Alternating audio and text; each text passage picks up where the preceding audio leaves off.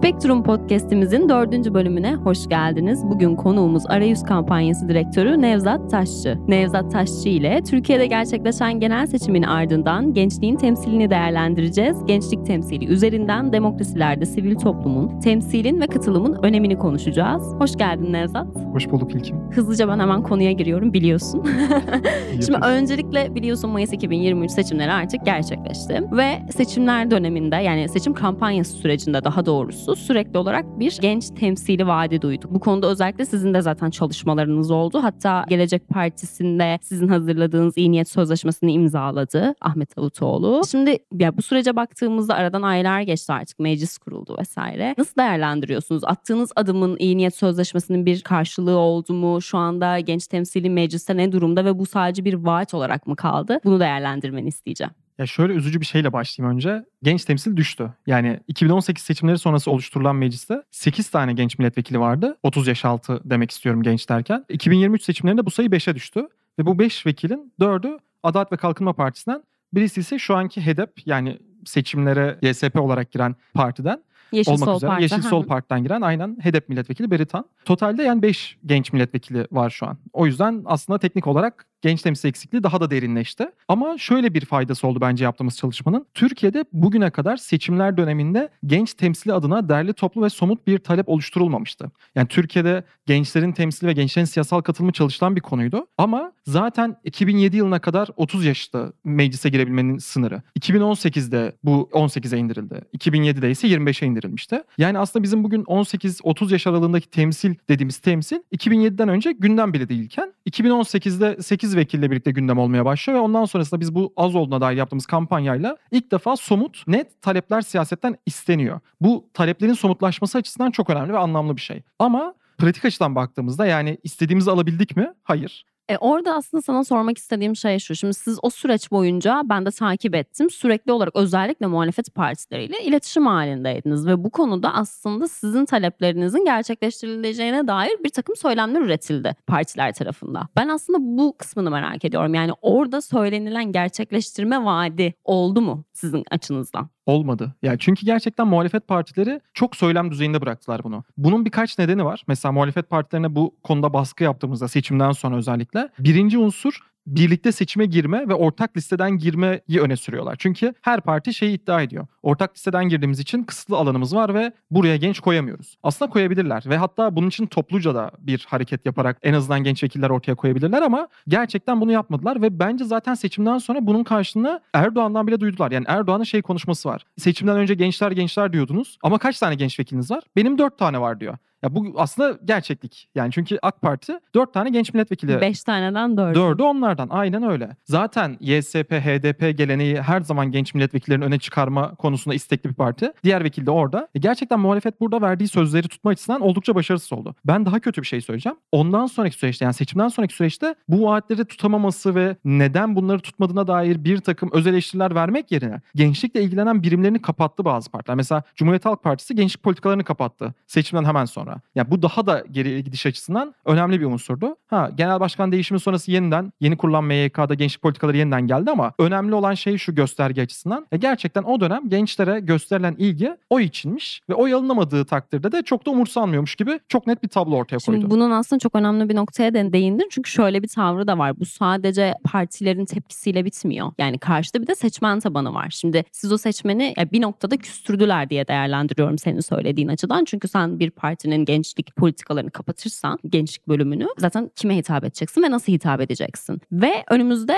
çok yakında Mart'ta tekrardan yerel seçimlere gideceğiz ve Aynen tekrardan bu yerel oylar gerekiyor. Sen dediğim gibi içindesin ve çok fazla zaten takip ediyorsun ve bu konuda aslında sizin bir ağınız da söz konusu. Genç seçmenin şu anki tavrını nasıl değerlendirirsin? Siyasetten soğumalarına yol açtı mı aslında bu? Kesinlikle. Yani çünkü zaten duygusal bir kopuş vardı ve bu duygusal kopuşu 2023 seçimlerinde sandığa giderken kırmak için muhalefet partileri bu oldukça önemli kritik bir seçim ve bu demokrasi için son seçim diye lanse ederek aslında gençleri sandığa çekmişti. Ve ben çok fazla sandığa giden tam bu sefer vereceğim ama hani gerçekten son kez vereceğim diyerek giden çok fazla gence hem bireysel olarak hem de kümülatif olarak denk gelmiştim. Bu işte gerçekten patladı. Yerel seçimlere gidiyoruz şu an ve yerel seçimler öncesi biz yavaş yavaş odak gruplar kurmaya ve gençlerle tekrar nabız yoklaması yapmaya başladık. Ortaya çıkan tablo şu. Ya sandığa gitmeyeceğim diyor ya da gidip rakibe oy vereceğim diyor. Çünkü şunun farkında yerelde zaten o meta siyaset, büyük siyaseti etkileyecek çok büyük bir değişiklik olmuyor. Yani şöyle demek istediğim şey, belediye başkanının değişmesi aslında ülkenin genel muhalefetine çok büyük zarar verdiğini düşünmüyor. Şunun zarar verdiğini düşünüyor. Ben bunu değiştirerek muhalefete ceza verebilirim. Çünkü seçimler sırasında ve sonrasında ve kurultay sürecinde mesela CHP'nin şu çok bariz bir şekilde göründü. Belediyeler partilerin aslında bir rant dağıtma aracı ve gençler bunu cezalandırmak istiyorlar. Yani demek ki sen yerel seçimlere daha çok önem veriyorsun. Demek ki o zaman ben burada sana tepki gösterirsem bu senin için daha zorlayıcı bir unsur olur diyerek oradan tepki göstermeye başlıyor ve o yüzden gerçekten rakibe vermeyi düşünen çok fazla gençle denk gelmeye başladım. Ya da oy kullanmayacağım diyenler. Ya bu arada çok ilginç. Yani rakibe karşı tavır aslında Türkiye'de olan bir şey bu arada. Daha çok hatta biz böyle daha yüksek yaşlı seçmenlerde görüyoruz bunu. Ki özellikle uzun süre boyunca aynı belediyede devam etmiş, aynı partide devam etmiş belediyeler söz konusuysa sırf işte çalışmıyor bak bizim işte yolumuzu yapmadı veya işte beklenen atıyorum kentsel dönüşüm kararı çıkmadı gibi gibi gibi gibi unsurlarla bu tarz böyle tavırların olduğu, tepkilerin olduğu çok fazla mesele oldu. O yüzden bunun aslında gençlere taşınmış olması da çok ilginç. Yani bayağı böyle bir aktarım gibi bir Evet, durumda evet. aslında. Yani. Şimdi mesela bunu konuşuyoruz. Aslında önemli bir noktada yerel seçime birazdan tekrardan geliriz zaten. Çünkü orada sizin yaptığınız çalışmaların da önemli olduğunu düşünüyorum ama oraya gelmeden önce biraz daha geniş bir pencereye gelmek istiyorum. Gençlerin siyasete katılımı neden önemli Nevzat ve partiler bunu yapmıyor. Az önce bunu konuştuk ama partiler bunu yapmayıp neden vaat olarak kullanıyor?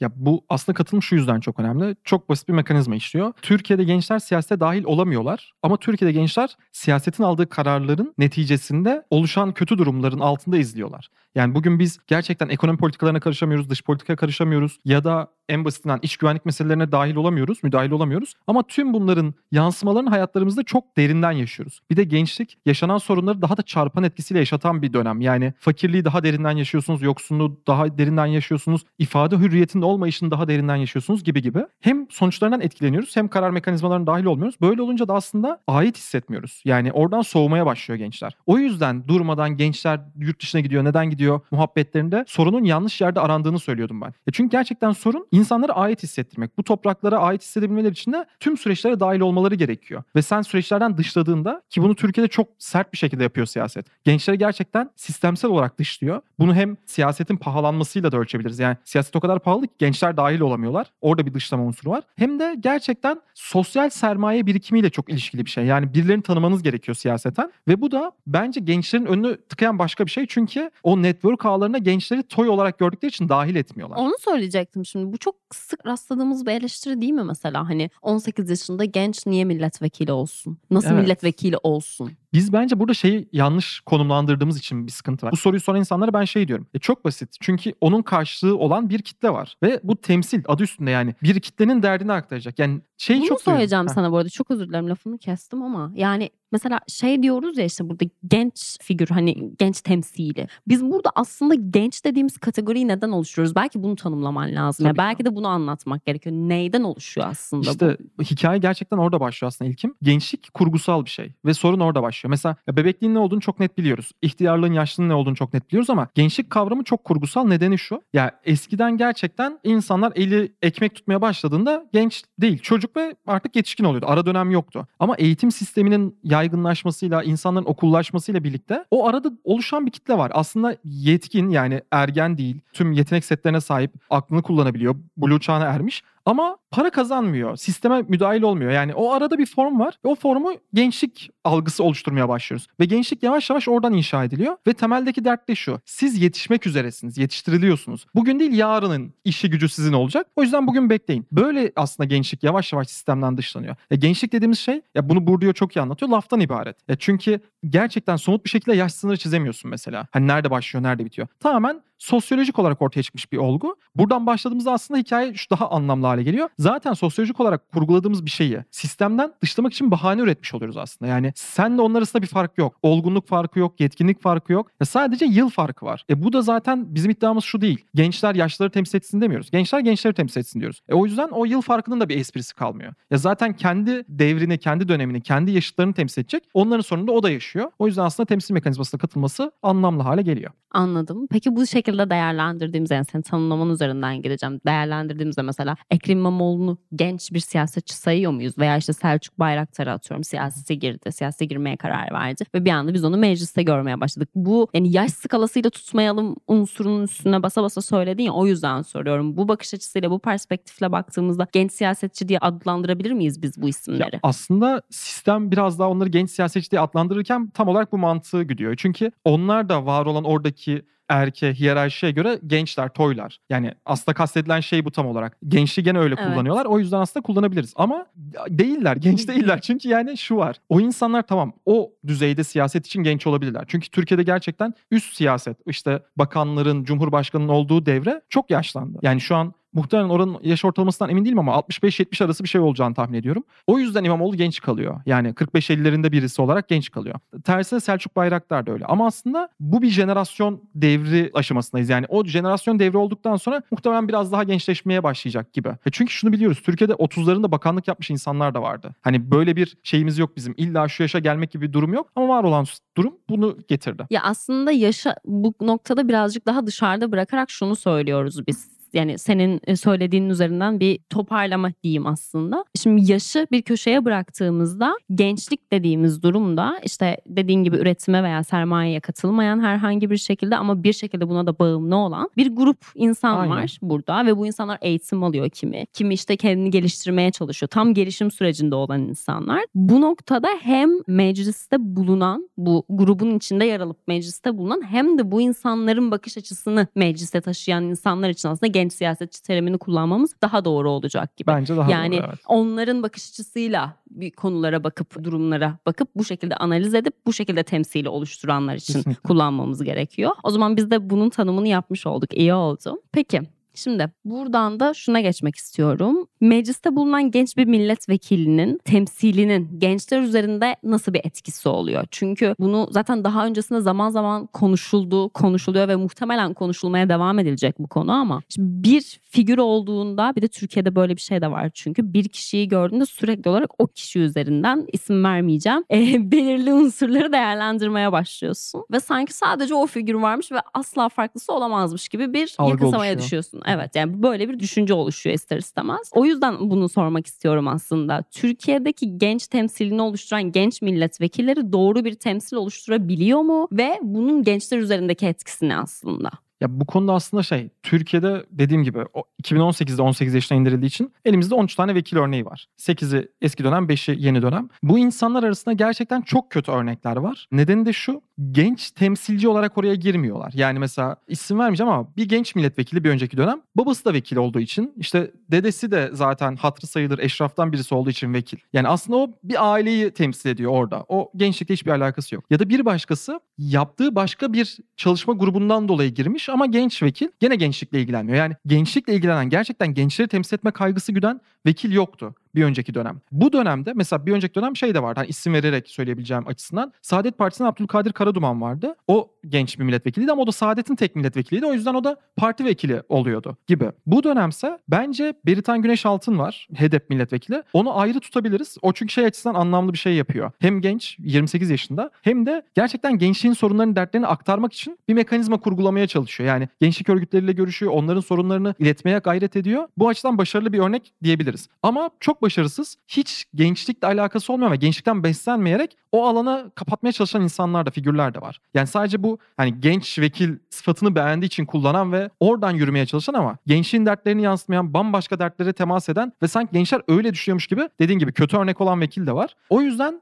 bence şey sıkıntısı var yani. Biraz da medyaya onlar daha fazla yansıyor Evet, sanki. Bence şeyin kötüsü daha hızlı burada. reklam oluyor. Evet ya çünkü şu var. Ben mesela geçtiğimiz dönem bir vekil çok genç yaşta vekil oldu ve tüm Türkiye'de işte konuşuldu. Ondan sonra bizim görüşümüz herkes şey dedi. E var bir tane sizden ne işe yarıyor? Ya anlatabiliyor muyum? Hani sistemi çalıştırmayan birisi olduğu zaman içeride herkes diyor ki genç vekil var ve bir şey yapmıyor ki. Hayır öyle olmayacaktı aslında o vekil. Yani o tamamen dediğim gibi oradaki bir enerjiyi kullanıp insanların ya bu önemsiz bir şeymiş demesine neden oluyor. O yüzden aslında anlamlı temsil gerekiyor. Yani temsil hatalı kurgulandığında tüm sizin hak talebiniz de boşa gidebiliyor. Peki mesela temsil hatalı olduğunda kısmından alacağım. Şunu o zaman söyleyebilir miyiz? Yani bu gençlerin hani bu genç daha doğrusu milletvekillerinin siyasetteki varlığı gerçekten genç seçmenin üzerinde genç seçmenin mobilizasyonunda aslında etkili oluyor mu? Yani bu olumsuz mu oluyor daha doğrusu? Ya şey var. Türkiye'de mobilize edebilecek kadar bir genç seçmen daha doğrusu Türkiye'de genç seçmeni mobilize edebilecek bir genç vekil henüz çıkmadı bence. Ama aslında bu oldukça işlevsel bir model. Yani bunun yurt dışında çok fazla örneği var. Gerçekten gençlerin sorunlarını aktif bir şekilde toplayan, onların aslında bir sözcülüğüne dönüştüren kendine ve ekibini de gerçekten gençleri toplayıp onların dertlerini ortaya çıkartmak üzerine kurgulayan vekiller var. Ve bu modeli aslında Türkiye'de kullansa bir vekil bence çok işlevsel olur ve mobilize de eder. Ya çünkü şu an gençlerde şu var. Ya meclise gidiyor da vekil ne işe yarıyor? Meclis Türkiye'de fonksiyonsuzlaştığı için gençler de diyor ki hani tamam genç vekil oldu da ne değişti? Ama aslında oradaki bence anlamlı olan hala bu kadar fonksiyonsuz olmasına rağmen meclisin anlamlı olan şey şu. Meclis kürsüsünde gençliğe bu haliyle bile yer verilmiyor. Ya en azından sorunların görünürlüğünü arttırabilir. Ya mesela KYK yurtlarında asansör faciası yaşanıp bir arkadaşımız vefat ettikten sonra biz bu sorunu konuşmak yerine bir genç vekil olsaydı ve bunu işlevsel kullanabilseydi verilen ihaleyi takip etseydi ve oradaki sıkıntıyı bulsaydı en başından o insan belki vefat etmeyecekti, ölmeyecekti. Yani böyle anlamlı bir şeye dönüştürebilirdi vekilliğini. Çünkü şu var. Gençlerin sorunları aslında çok Türkiye'de belli. Barınma ile ilgili sıkıntımız var. Güvencesizlikle ilgili sıkıntımız var. Gelecek kaygımız var. ifade hürriyeti sorunumuz var. E bu sorunları başından itibaren takip eden bir genç vekil bu sorunlar olmadan önce bunun kampanyasını yürüterek aslında oraya dikkat çekip hayat bile kurtarabilir hale geldi Türkiye'de. Ya çünkü bu yapılmadığında gerçekten biz birisi ölmesi gerekiyor ki onu görebilelim, duyabilelim. Tam olarak dediğimiz şey bu yani. Görünürlüğü yok ediyor olmayışı. Olursa görünürlük sayesinde belki de Nasıl Daha anlamlı peki? bir hale Bunu geleceğiz. nasıl sağlayacağız? Bununla ilgili bir fikrin, bir düşüncen var mı? Çünkü hani böyle bir kişinin öncelikle olması biraz güç. Sonrasında bu figürün de bu şekilde beslenmesi de bir noktada güç bence. Çünkü bir dediğime bakma belki birden fazla tabii ki kişinin olması gerekiyor bu konuda da. Tek kişi üstünden yani bir idealize bir insan yarattık onun üzerinden konuşuyoruz diye söylüyorum. Yani burada ne yapmak gerekiyor bunu sağlayabilmek için? Ya bence zaten buradaki sorun şu. Türkiye'de genç siyasetçiyi böyle etraflıca ortaya çıkarabilecek, ona yetkinlik setlerini sağlayabilecek ve onu görünür yapabilecek enstrümanlar yok. Ama kültür olarak da biraz bunda gerideyiz Evet, bence. Çünkü kesinlikle. yani biraz ön yargıyla yaklaşılıyor gence. Ya bu arada beni yanlış anlama ama ben bu noktada biraz da katılıyorum. Yani çok az katılıyorum ama katılıyorum. Çünkü yani kesinlikle bir şeyi destekliyorum. Tabii ki genç temsili kesinlikle mecliste olmalı ama bir adım geriye gittiğimde daha böyle yaşı daha ileri insanların oy verdiği noktada bir gence oy vermek istememelerindeki çekimserliği yani o şeye evet aklı kurabiliyorum ne düşünerek bunu yaptıkları noktasında. Çünkü orada şöyle bir kaygı oluyor işte ne biliyor ki ve bunu orada ikna etmek çok güç oluyor. Ve bunu yani orada aslında ikna etmeniz gereken genç seçmen dışında bir de yetişkin seçmen var. Bence asıl zor kısmı o bu arada Kesinlikle. yani. Ya aslında ona şey tamamen o insanlara şeyi söylüyorum ben. Çok alakasız bir şekilde. Ya yaşlıları ne yapıyor ki gencinden korkuyorsun ona bari en azından şans tanı. Ama bunun haricinde şaka bir yana şey var bence sistemsel olarak. Ya Türkiye'de genç siyasetçilerin yetişebileceği alan yok. Ve biz aslında arayüz kampanyasında bu boşluğu doldurmak istiyoruz. Ya zaten yavaş yavaş buraya da evriliyor yolumuz. Yapmaya çalıştığımız şey şu aslında. Siyasetle ilgilenen gençlerin yetişebileceği, kendilerini güçlendirebileceklerini, kapasitelerini arttırabilecekleri ve sonrasında onları mekanizmasal olarak destekleyecek bir yer inşa etmeye çalışıyoruz. Amacımız oradan bir takım genç siyasetçiler mezun olsun, çıksınlar. Ya bizle temas etsinler ve sonrasında onlar temsilci olduktan sonra biz onları besleyelim. Mesela geçen seneki iyi niyet sözleşmesinin mantığı buydu aslında. Ya eğer başarılı olsaydık ve genç milletvekili içeriye dahil edebilseydik onunla biz teması kesmeyecektik. Yani tamam genç vekil geldi ve başardık değil. Genç vekil geldi ve şimdi başlıyoruz. Şimdi tüm sorunları biz ona aktaralım, söyleyelim, düzenli olarak ona rapor gönderelim ve o bunu seslendirsin. Ya o işlevsel kanalı kuralım istiyorduk. Bunu şimdi yerel seçimlerde başka bir formatta yapacağız. Şu an deniyoruz. Gireyim mi ona? Çözümler bitmiyor. Tabii ki buyur Tamam. gel lütfen. şey oldu. Sırayı bozmayayım diye. Ya orada da mesela şu var. Şu an yerel seçimlerde de belediye meclisleri aslında oldukça işlevsel bir yer. Ya çünkü imar kararları orada alınıyor. AFT orada hazırlık yapılıyor. Şehrin planlaması orada yapılıyor. Ama orada da genç sayısı gene sıkıntılı. Biz de dedik ki genç belediye meclis üyesi olmak isteyen, yerel siyasetle ilgilenen gençlere destekleyeceğimiz bir program başlatalım. İşte yerel yönetimlerde genç katılma artırma programı adı. Çok uzun. Ee, o program kapsamında aslında 100 gençle çalışacağız. O 100 genci 5 temada da 7 eğitim ve işte network etkinlikleri, atölyelerle 3 ay boyunca destekleyeceğiz. Sonrasında onlar o süreçte adaya dönüşürse, yani kendi partileri aday gösterirse o adaylık sürecinde de onların kampanyasını yapacağız. E çünkü o yetenek setlerini birilerinin vermesi gerekiyor. Evet. Siyaset buna alan açmıyor. O zaman biz de sivil toplum olarak buna alan açalım dedik. Ha sonra seçilirlerse ne olacak? Seçildikten sonra biz onları beslemeye devam edeceğiz. Ya gerçekten bunu gündeme getirmenizi istiyoruz. Bunu söylemenizi istiyoruz diye. Ya zaten onların seçim sürecinde kapasitelerini arayüzle birlikte güçlendirdiğimiz için sonrasındaki o baskı mekanizmasını kurgulaması daha kolay o hale geliyor. Ve orada bir aktarım mekanizması oluyor. İşte bunu yurt dışında yapan çok fazla örgüt var bu arada. Hani benzer bir modeli işleten, fon kuran ve bu fonu yürütüp daha sonra o fonla giren siyasetçilere belli temel etik değerleri dayatan. Biz de aslında arayüzde bunu gençlik alanında Türkiye'de deniyoruz diyebilirim. Spektrum Podcast'imizin dördüncü bölümünün sonuna geldik. Sorularıma cevap verdiğin için çok teşekkür ederim Nevzat. Bence gayet etraflıca bir genç seçmen konusu konuştuk ve biraz şey oldu aslında. Hem tekrardan bir tanımlamış olduk. Hem meclisin önemini, temsilini konuşmuş olduk. Hem de bir önümüzdeki belediye seçimlerinde aslında belediye meclisinde ne kadar önemli olduğunu anlatmış olduk. Çok teşekkür ederim programa katıldığın Ben teşekkür için. ederim davet ettiğin için ve sohbet için. Bizi dinlediğiniz için sizlere de teşekkürlerimizi iletiyoruz. Bir sonraki bölümde görüşünceye dek hoşçakalın.